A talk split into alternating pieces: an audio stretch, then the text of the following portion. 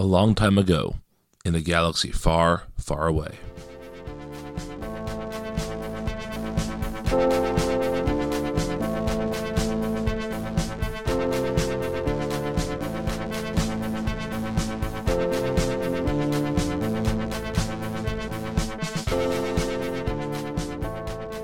Welcome back, Rebels and Imperials, to Force Ghost Coast to Coast. My name is Brian. With me, as always, are Liz and Matt.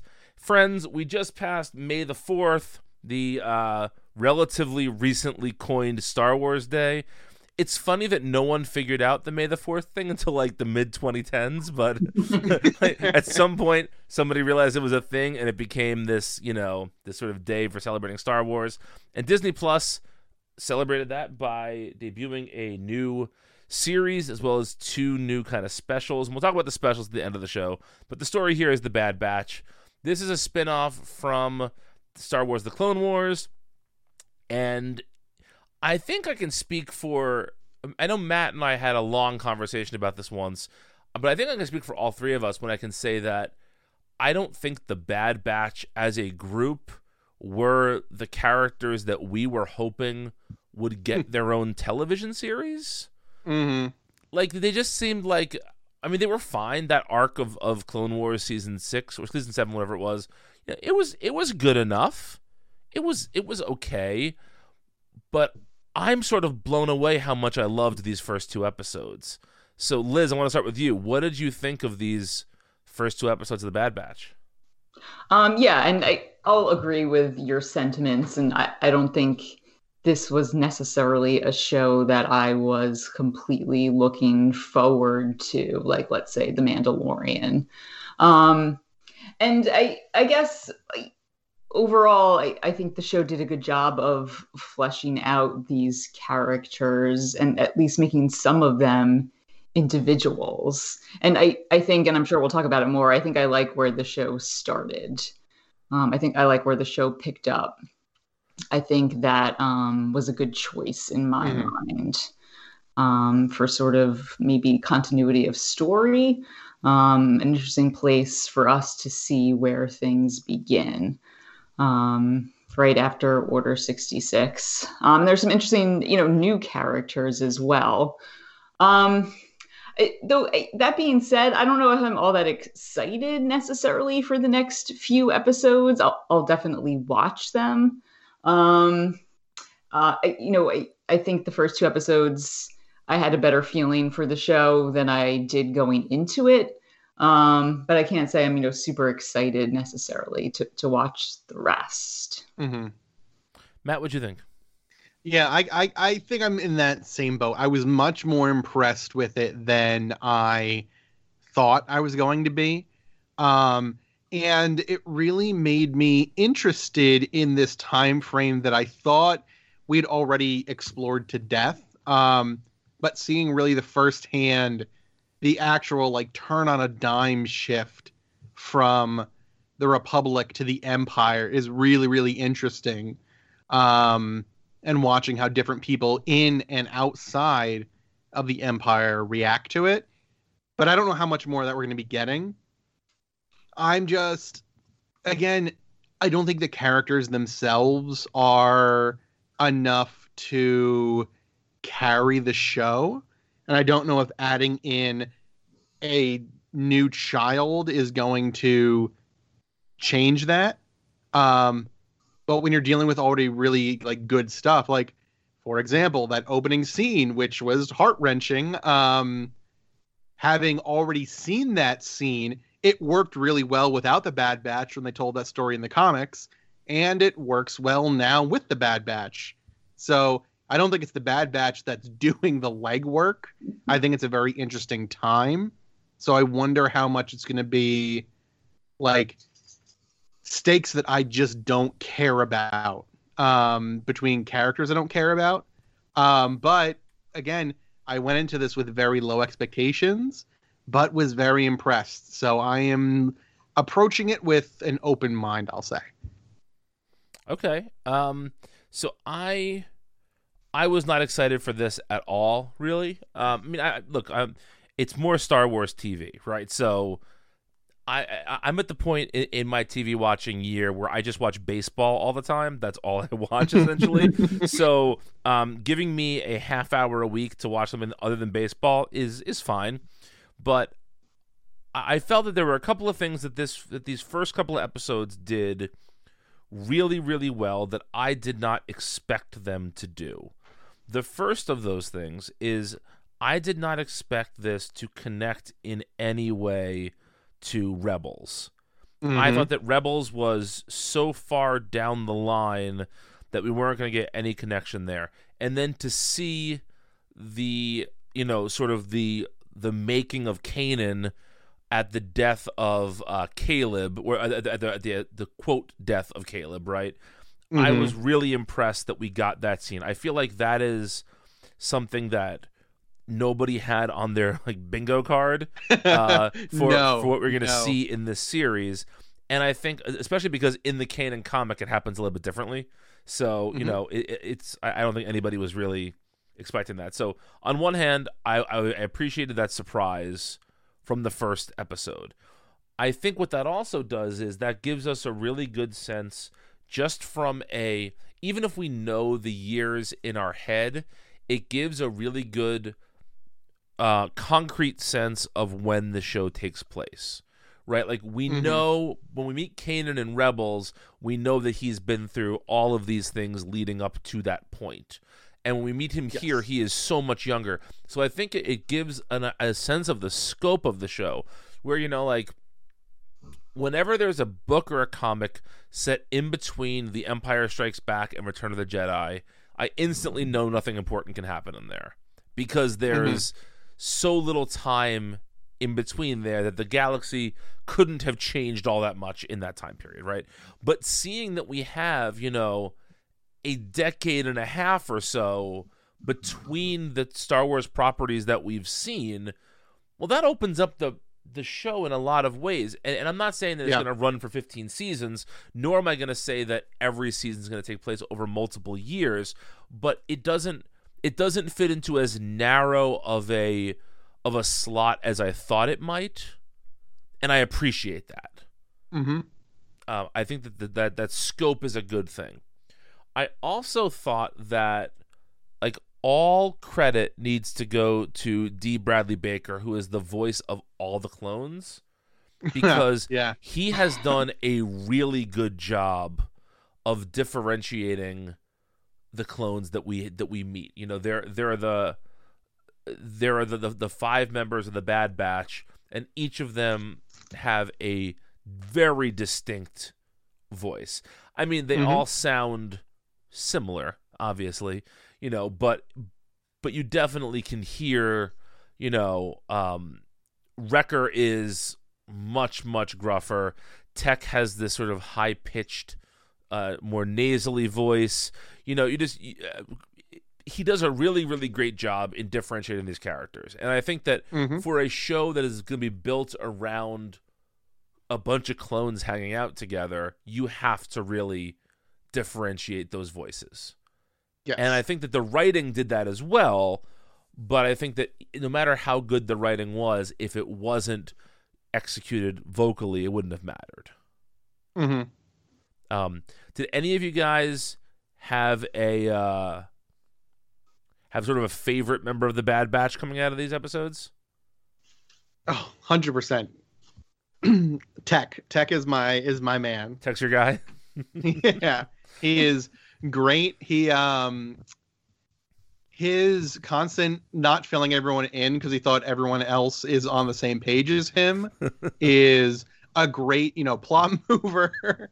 um I really, I just think he's funny. Um, and seeing his kind of mix of, you know, being the nerd of the group, but also still being a super soldier, um, is a cool mix to see. He's not, you know, the Donatello who's B tier in combat. He can hold his own with the rest of them. So, I, as a nerd, I very much appreciate that. Liz, what about you?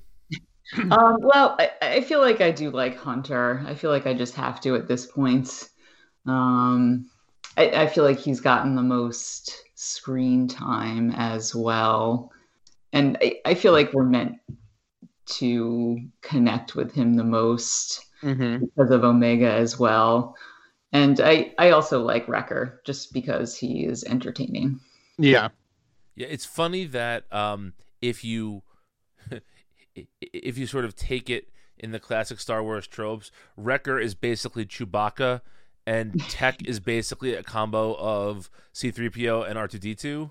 Like, Yeah. there- there's definitely times when R2 knows more th- than he's telling people because, like, you know, um, like when I, I forget which movie it's in when he knows that the hyperdrive. I think it's in Empire where he knows the hyperdrive Mhm. has been disconnected. You know, like that. That Yeah. Yeah. I got serious R2 vibes off of Tech at that point, you know. Um, so, and uh, you know, I I I also think it was interesting to instantly break off one of the members of the Bad Batch. So having Mhm. Crosshair be it, you know join up with the Empire, I think that's a really interesting and unexpected move. Um, hmm I don't know how much more Crosshair we're gonna get, but I presume we're gonna get more from that character. I think he's going to be the big bad of at least this season. Uh-huh. It, yeah. It, it seems like it. It seems Yeah. like it'd make it more personal. Right. Yeah. I But also we'll like I, one of the things that I appreciate about the animation of Star Wars in general is that oftentimes you're able to give a little bit more depth to characters that got the short shrift in the films either due to time or due to George Lucas's direction. So like, you know, here we get a little bit more and I, is it Lama Su, the Prime Minister of Kamino? Yes, I Mhm. I am very very interested in the politics Yeah. of Kamino. you know so i i appreciated that piece of it um and, and one thing we didn't mention that we should is that the the pilot episode begins with the clone wars logo and begins with the narration from the beginning of the clone wars as well very much acting as a bridge between the two seasons between the two series Mhm. rather I like that. Yeah. and then the second episode ditches all of that, you know, because now Mhm. we are firmly into the Bad Batch. But I thought that that's that's a good symbolic uh, distinction of sort of what this what this show is. You know, it was it, it does spin directly out of it, uh, out of the Clone Wars, but it is becoming something else. Uh, I, I also have to mention, uh, friend of the show, former guest Zach Wilkerson, texted me and said um, that he would basically watch Order 66 from any possible angle. Like he just he just thinks that that is such an interesting moment in Star Wars history that he's not mad that we saw it a second time. And I agree with that. I, I Yeah. think it, I think it's one of the more interesting bits of Star Wars. Well, also, it's great that the two times we've re- revisited it in an animated series it's been better than the, you know, AAA film version of it, Right? Yes. Mhm. where we saw people we don't care. It, okay, th- and this is the thing. Most people have never met the Jedi we encounter in the beginning of the episode. Um, but that death is so much more meaningful because the way it is shot, it is written and has emotion in it, than watching, you know, two dozen Jedi get mowed down in the film itself. So Sure is. yeah, it ridiculous. Yeah, it yeah. definitely it definitely feels earned here, and I think you know, I, I I think probably for all of us, we could tell pretty early on what was about to happen, right? It, it wasn't a shock that we were going to see Order sixty six again, um, Mm-hmm. but once you once it sort of clicks that this is what's happening, you just feel a real. You feel the weight of it. You know, that's all I can say. You just you really do feel the weight of it. Yeah. Um, it was also interesting because it, you know, uh, Hunter decided to not just follow orders. He Mhm. decided to try and figure out what was going on instead of just going ahead with things, which I, I think also added to the moment as well. Yeah, and made I I do have to apologize. Last time we spoke about Hunter, I did compare him to Gizmo wearing a red bandana, but he has really really grown on me as a character. So I forgot about the gizmo comparison. Me too. Uh, so uh, the the first and second episodes also act as a really good reminder of sort of what pieces are on the table right now for Star Wars. So, for instance, we get some Saw Gerrera action here, which Mhm. not expected. Again, we get some Tarkin. We so we're we're getting a nice sense of sort of what characters are going to be around. Now, I don't think we're going to see a ton of Palpatine. I don't think we're ever going to see Darth Vader necessarily, but I think we are going to be seeing more of Tarkin. I could Mhm. see the beginnings of the Rebel Alliance. I wouldn't be surprised if we got like some um some Bail Organa action Mm. eventually in here. I wouldn't be surprised if we don't get some uh Mon Mothma or Mhm. maybe maybe some of the characters that we eventually see in uh Rogue One. I wouldn't be surprised if some of those characters Mhm. show up here. You know, and so yeah. all that stuff makes this show far more interesting to me. Yes. And I think what I what what I found the most interesting, um, I found it a little bit ham-fisted to have Saw Gerrera literally name the two eras and tell us that this is the pivot point between the Clone Wars and the Galactic Civil War. Um, that wasn't great, but the more subtle idea that the big lie is that the war is over. That Right. the Empire wants you to think the war is over um, and believing that you know the fighting never ended is what the rebellion is built on.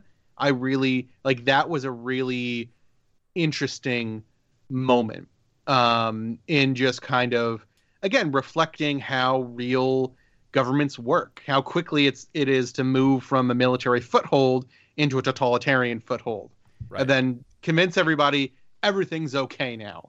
Stop worrying, stop thinking about it, and move forward. I mean, it's um, essentially a giant yeah. mission accomplished banner, right? Mhm. you know, just like you're you're declaring victory before victory has really been had. But if everybody Yeah. believes it's over, they're gonna act like it's over. Yep. Yeah. Well, yeah no, so that that was that was really cool and again, like and the the the cognitive dissonance that you have to have to be you know having hollow projections saying the war is over to your battalions of troopers as you send them to quash any um you know local systems that don't agree that the war is over Yeah. so oh yeah also Wrecker laughing about how messed up the emperor's face was was a great moment Yes. because again we had heard like tho- those lines said before and that's what you want to say and then Wrecker actually saying it's, is is very validating Um, what I'm really curious to see now is we have been told and seen in one of the trailers that Fennec Shand, who's the character Ming Na Wen plays in The Mandalorian, is going to be a part of this series as well. And so Mhm. it's gonna be interesting to see how, because that's the. Ca- I mean, she's probably the youngest. She might be like a teenager at this point. Hmm. Because you figure it- this is probably about 16 or 17 years before A New Hope. And then you figure Mandalorian is seven years after Return of the Jedi, which is five years after. So that's like 12 years. So we're talking like almost 30 years after this is when we meet her. yeah she she's probably a maybe a little older than Ahsoka is at this point Right. Yeah. Just kind of, eh, you know, in, in a similar age period, um, Mhm. age range, rather. I mean, that's the thing. We might see Ahsoka in this. that's true I didn't even think of that. Oh, mm-hmm. Uh, I don't. I don't know if we will. I, I think that this is. I think they're going to try and keep a lot of the stuff that they're going to be doing elsewhere out of this. You know, yeah because we got we got Rex name dropped already yes, we do have Rex name dropped already. That's true. Um, and I think that that will that will probably that we're probably going to keep this stuff to the stuff that doesn't have another home right now.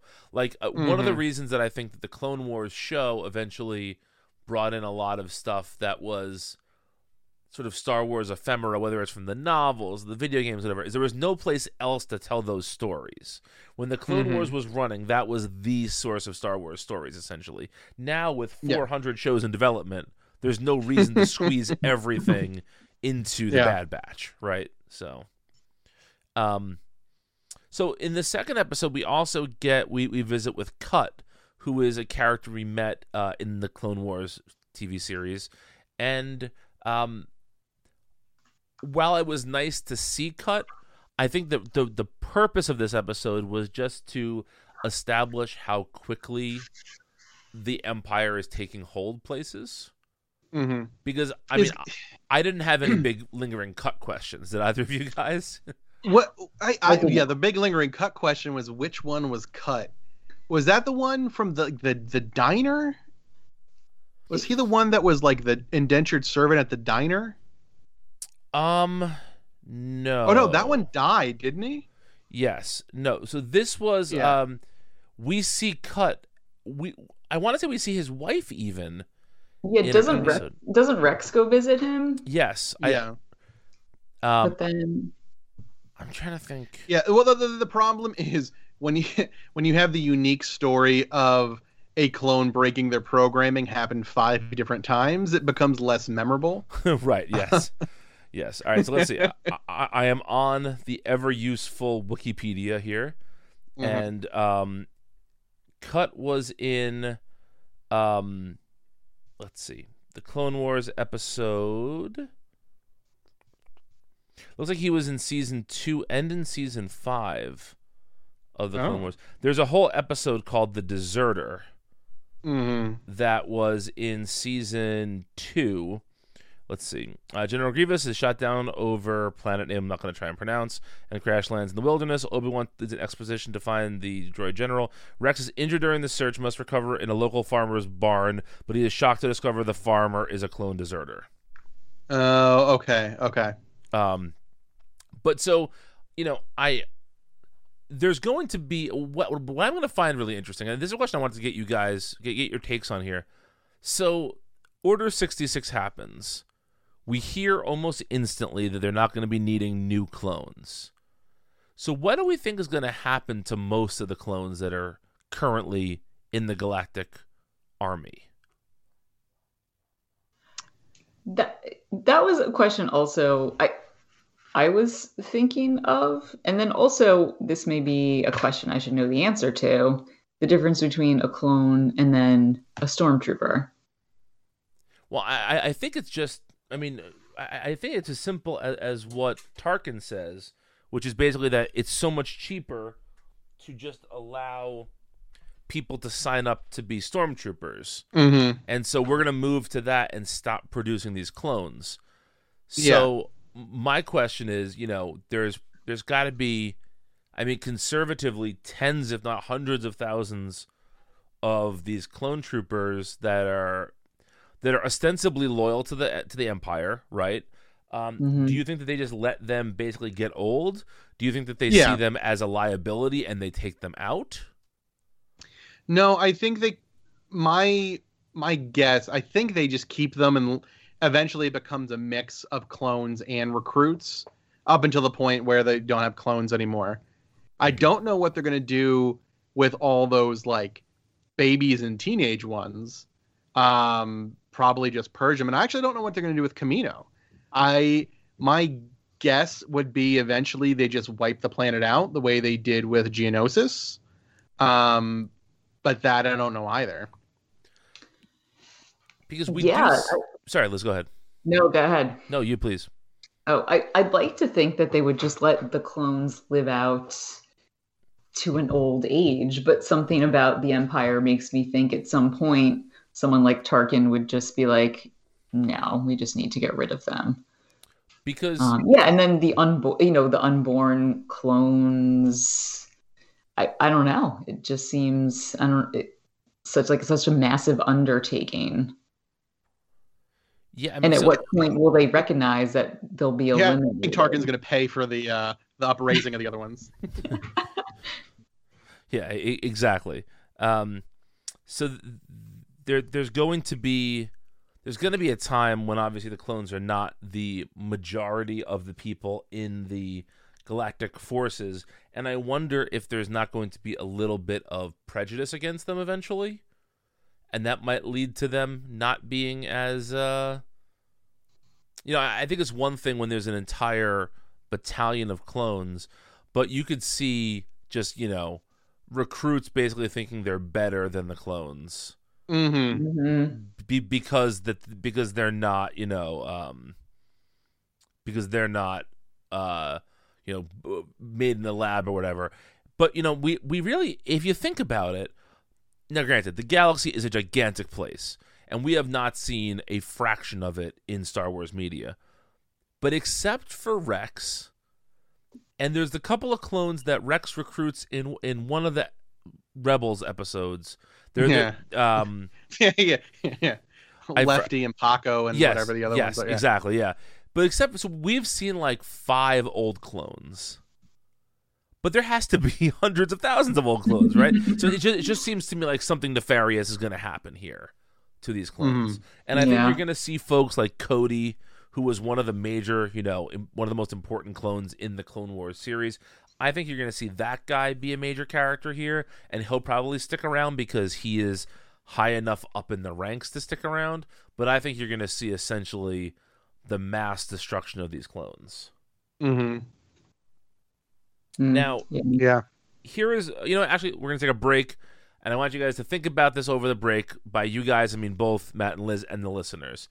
Um, is omega really o- omega omega I, I i keep saying it the way she says it in her new zealand accent which is omega. Amiga. yeah omega. Um is omega uh like does that stretch the definition of clone? Because it's a it's a different gender. She's aging differently. Like i want to talk about sort of what omega means in terms of uh, clones after we're back from this break so stay tuned Hello, denizens of Earth 1218. We are the hosts of Make Mine Multiversity, a twice monthly podcast, and it is I, Jake, the Taskmaster one. And I'm Elias, the Bendis one. Make Mine Multiversity is your handy guide to all things Marvel. Each month we get into it with long looks at the careers of Marvel creators, characters, themes, whatever. Sometimes that means we dig into the X books of the recent ish months, and sometimes that means figuring out which series is our monthly heavyweight champion. Sometimes we even have lists. And other times we have book clubs on Marvel series, past and present. Coming down by good old Sky Laser to your podcatcher of choice every first and third Friday. Excelsior. Excelsior indeed. so liz is is omega like does omega change the way we think about the clones because she is so clearly not like every other clone okay. Uh yes.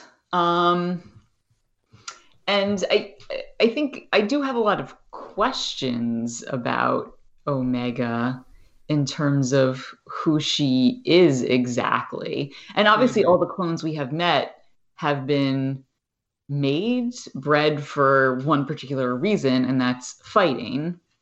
And that's not what is going on, it appears, with Omega here.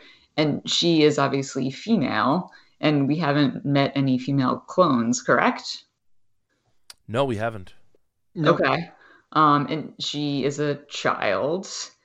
Um and also that one strange event when they were all locked up um in the first episode in the season Mhm. premiere before um they took crosshair out Mhm. and she said to him you know i you're not responsible for what you're going to do Yeah, that that that's what I think is the peek into what her enhancement is. Yeah and then um after they find out that she's gone you know there doesn't seem to be a sense of loss or despair more of well let's see what happens. Hmm Um, so I- I feel like you know there is a good sense of mystery surrounding who she is or what or what she is exactly compared to the other clones. hmm Yeah, that's a really good question, and you know, I, I think that there's something that's that's teased in this episode, which is you know when we hear about the Bad Batch, you initially think that they're they're failed clones, but something that's said here is no, like all the clones are made with purpose, so each of them was enhanced in a different way, not necessarily um, a- a- as a they weren't like an egg with two yolks, right? Like they were it Yeah. wasn't it wasn't a naturally occurring phenomenon. They were engineered this way. So she was absolutely engineered to be this way. And I think Mhm. that's really interesting. And I wonder what I wonder what that says. If there's other, basically, what, what I'm wondering is how many others like the Bad Batch are there throughout the galaxy? Hmm. Uh, yeah, I don't I don't know. My my wild guess is that Omega is the beginning of the project we see in The Mandalorian, where she is the ability to clone with midi-chlorian concentration, Oh, Oh. which we then see become important to the Empire um, in The Mandalorian, and then come to fruition by cloning the Emperor himself. So that's my guess. I don't know if that's what it is. Maybe it's just cloning cuteness, which is also directly in the Mandalorian's wheelhouse, I suppose. but that that's that was what my guess was. Is her her um, what we would call, I guess, force sensitivity, um, enhanced senses, possible premonition, and or ability to read feelings or minds. Um, so that's what I was thinking it was leaning towards, but it might obviously be a different direction. So Hmm. Yeah. yeah, and who is she a clone of Jango? well that that that's sort of my question here, right? Like how Yeah. much how much of Because she looks Fett- like somebody else we know from the Mandalorian race, but that's an even wilder theory. So Well, it, it's funny you say that. You know who I think. Ah. this is going to become a running theme on this show. She, uh-huh. kind of reminds me of Gwendoline Christie.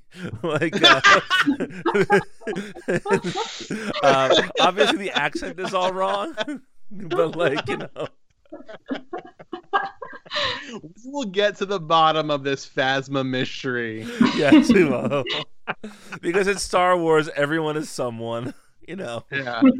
Um, but yeah, that's, that, that was my first thought. Like, you know, oh, there's Captain Phasma again. But Yeah. But what but what if Captain Phasma is the perfected version of Omega?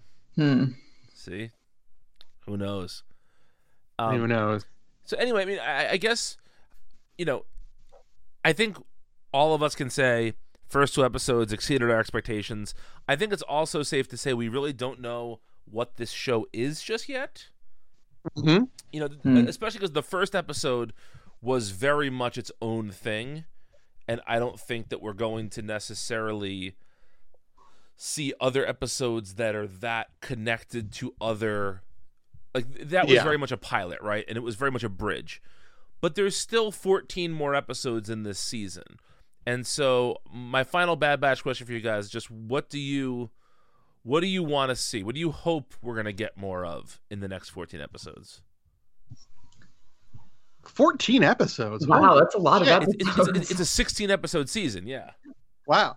I, I did not expect the first episode to be an hour either. No, that that's a, that's a, No. that's a little movie. If you take that and you tack that onto the last four episodes of the Clone Wars, that's like one very long movie that sort of wraps up the prequel era. Like a, the Bad Batch gets more screen time than WandaVision and Falcon mixed together. Right? That's, that's funny, yeah. Um, oof. I don't know. Oh, so what what what do I want to see? What? What do I want Yeah. to see? R- right now, I'm intrigued by Omega. Um, I feel like that's sort of the biggest um, sort of thing they have dangling uh, in Mhm. front of me right now for the rest of the season. Um, I'm interested just to see how the different um, Bad Batch characters um, develop over time too, um, how they interact with one another. Um, if Crosshair becomes, you know, the big bad guy, and uh, see what kind of guest stars we get too, who gets tossed into the mix. But really, I think Omega is the biggest question mark here for me. Oh yeah. Oh yeah.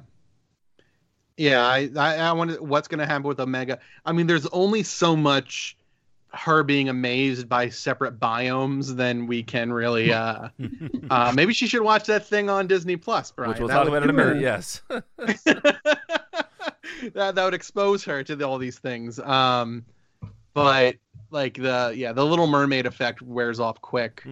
um, but we, to be fair, we don't know how many thingamabobs she has yet. So that's, that's true. That's true. I mean, their their ship is just filled with garbage. that, that is Um, true. Yes.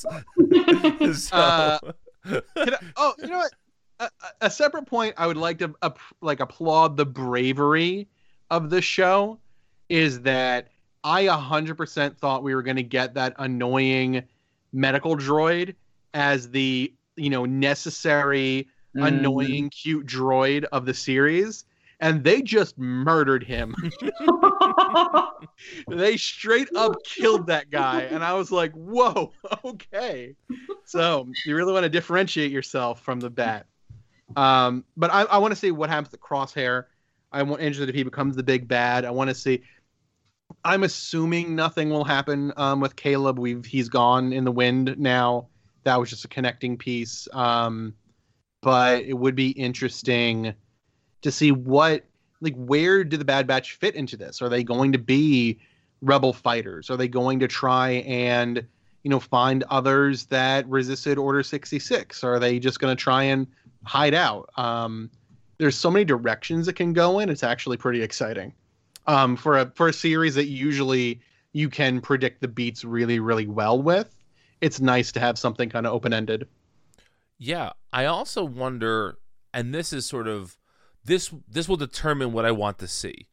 If this is being planned as a one season show, it changes what I want to see versus if this is going to be a multiple season show. If this is going to continue on for a couple of years, then I really want it to be a travelogue through the era that we haven't seen a lot of yet. I want Mm. us to be able to say every season, what's Saw Gerrera doing now this season? What's Mhm. going on on Alderaan right now? Are the Hutts still in power over on Tatooine, or has there been? I I, I think if it's going to span multiple eras, most multiple seasons, then you can use this as a like a as a travelogue through the Star Wars galaxy, right? And not not I- I as its guess. purpose. What was that? Sorry, Matt. I did. I just uh realized that that brings like what is Boba Fett up to right now in his angsty mid-teens now. yes. That, not not your idea of the travelogue, but that just realizing that we are hundred percent going to see his whiny ass at some point in this series. Yes, we 100% are. You're right about that.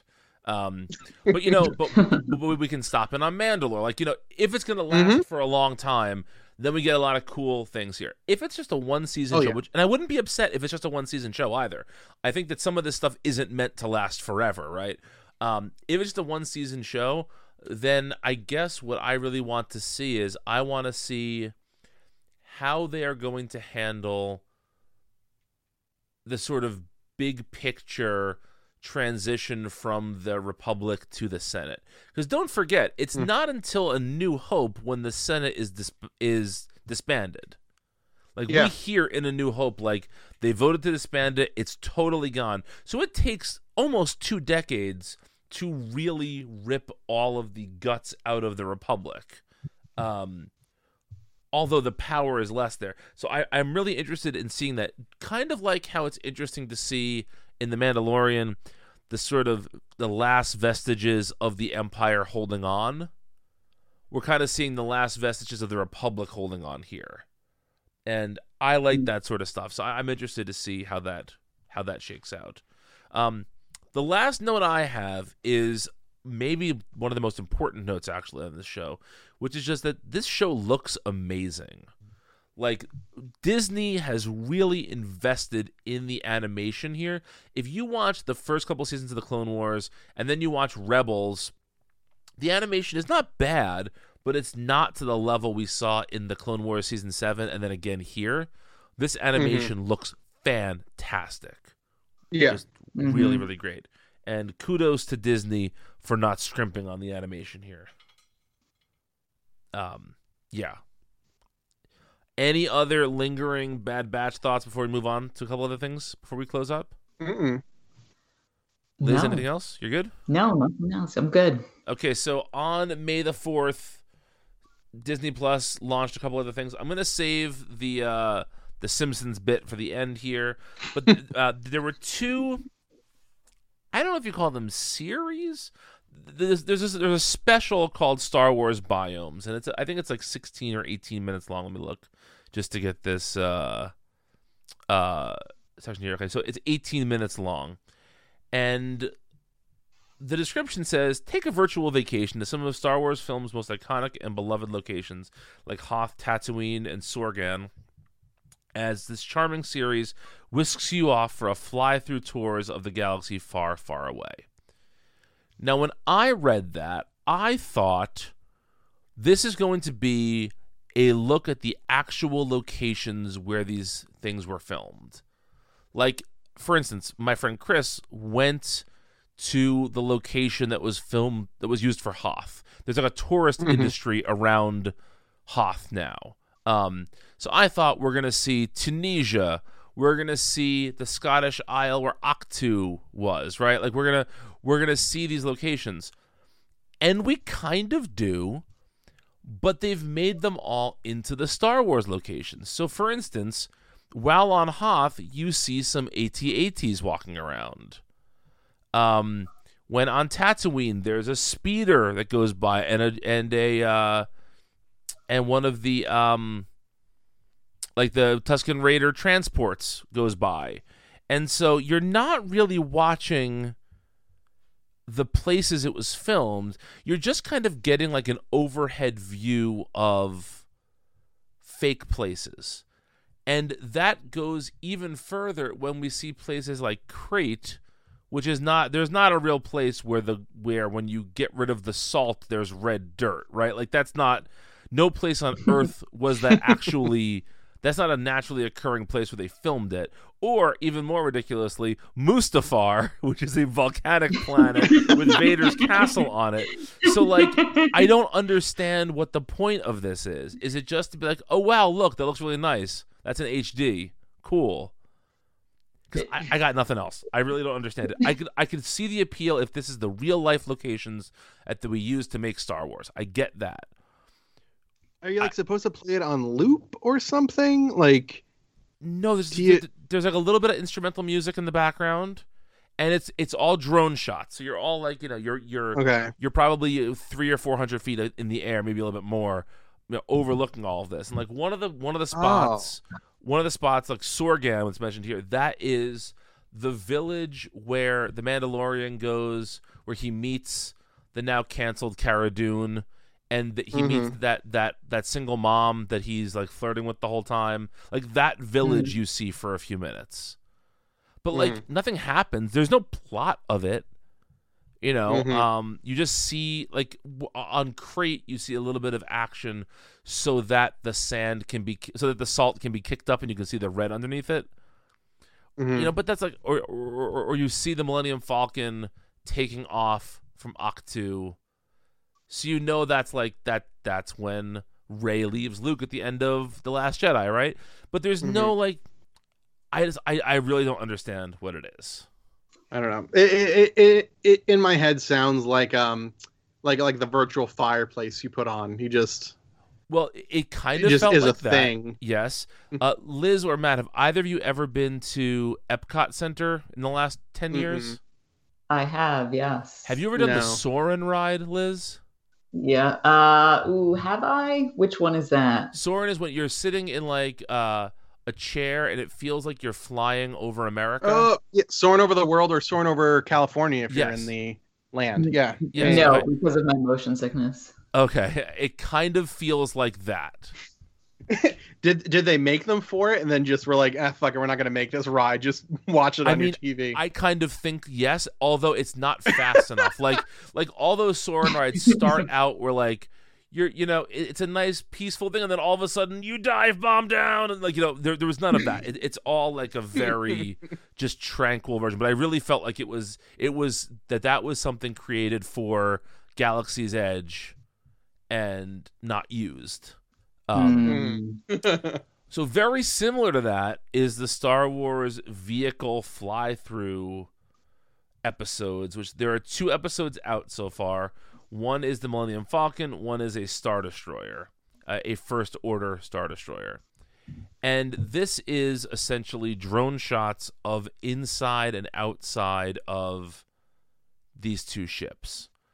And what bugged me about this, and I'm sorry to be like the negative Nelly here about about these uh, new shows, but the Millennium Falcon one is four minutes long, and I feel like I would have rather had 20 minutes of going through the Falcon. Because when you think about it, that's a big ship, and we see like a, a fraction of it. We see the Mhm. cockpit, and we see the area where they play chess, and we see a couple other little places. And that's basically all we see in the four minute fly through. I wish, and again, this is all done with with CGI or whatever, or or you build a set. But like, why couldn't they just show us the entirety of the Millennium Falcon? Why couldn't they give us that stuff? If a lot of it is engine, just take a quick fly through the engine room. If a lot of it is storage, fly through the storage areas. There's just, I feel like they just showed us the stuff we've already seen. And same thing with the Star Destroyer. A Star Destroyer is basically a mobile city. And it's five minutes of the area. It's the bridge and a couple other areas we've already seen. Hmm. I just don't understand what the point of this is. Yeah. Yeah. Um, again, maybe this is all Galaxy's Edge stuff that was then abandoned. Um, and then Matt, you watched the Star the uh, Star Wars Simpsons short, right? Uh, yes.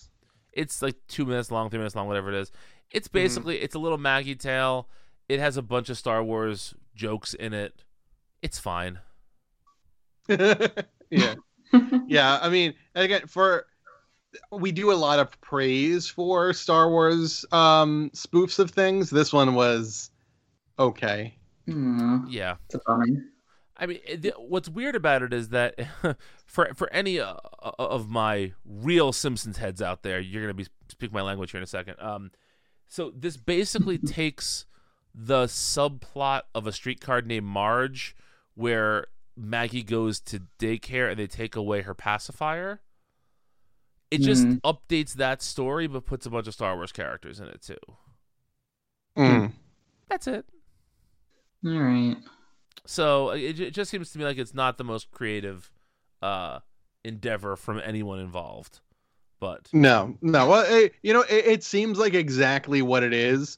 Is that a corporation created a holiday and then fucking forgets it has this holiday every year and then has to throws something out. together? Yeah, yeah. Like you made it. like what? An point. yeah. Uh, yep. Um, but yeah, it, look, if, if May the Fourth gets a couple of people excited about Star Wars, Yeah. you know that's fine. In Amelia's class, my daughter's class, that that day, the teacher used the Star Wars name generator to uh, give everyone in the stu- in the class their own Star Wars name. So she was Oh. Boba Stormtrooper. That was her name for the day, and like you know, Aw. that's fun. That's that's fine. Some third graders learned who Boba Fett was.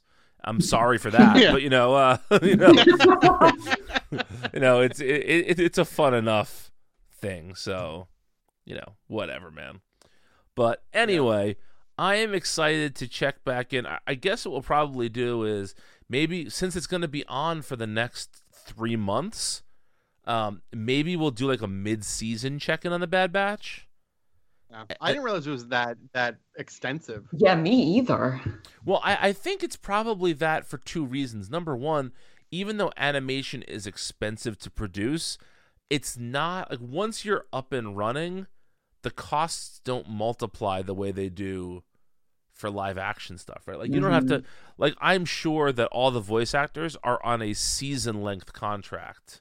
So Mhm. whether that means eight episodes or sixteen, or even if they're being paid per episode, like the the, the voice actors' demands are not Anthony Mackie's demands, right? So Yeah. or or Elizabeth Olsen's demands. So you don't have to worry about the budget for it. Um, and also, I wonder if it was meant to be shorter, but with the pandemic, they thought we need to generate more content for Disney Plus while everything has shut down. Here's something we can do basically from everyone's homes. Mhm. Yeah. Yeah. So it'll be. I mean, you're working with one voice actor for ninety percent of the. That is also true. So Yeah, I hope I hope that he is making bank. I hope Mhm. that um, that uh, D. Bradley Baker has has bought like a, a gigantic house for his family because of his money because he's great and he can do it and why not? Um, Yep. So yeah, we'll check in with with the show maybe at, at the you know seven or eight episode mark and we'll see where everything stands. But uh, until then, you know, we'll be back in two weeks with something else. Not really sure what yet, but we'll get there. And uh, until next time, remember the Force will be with you always.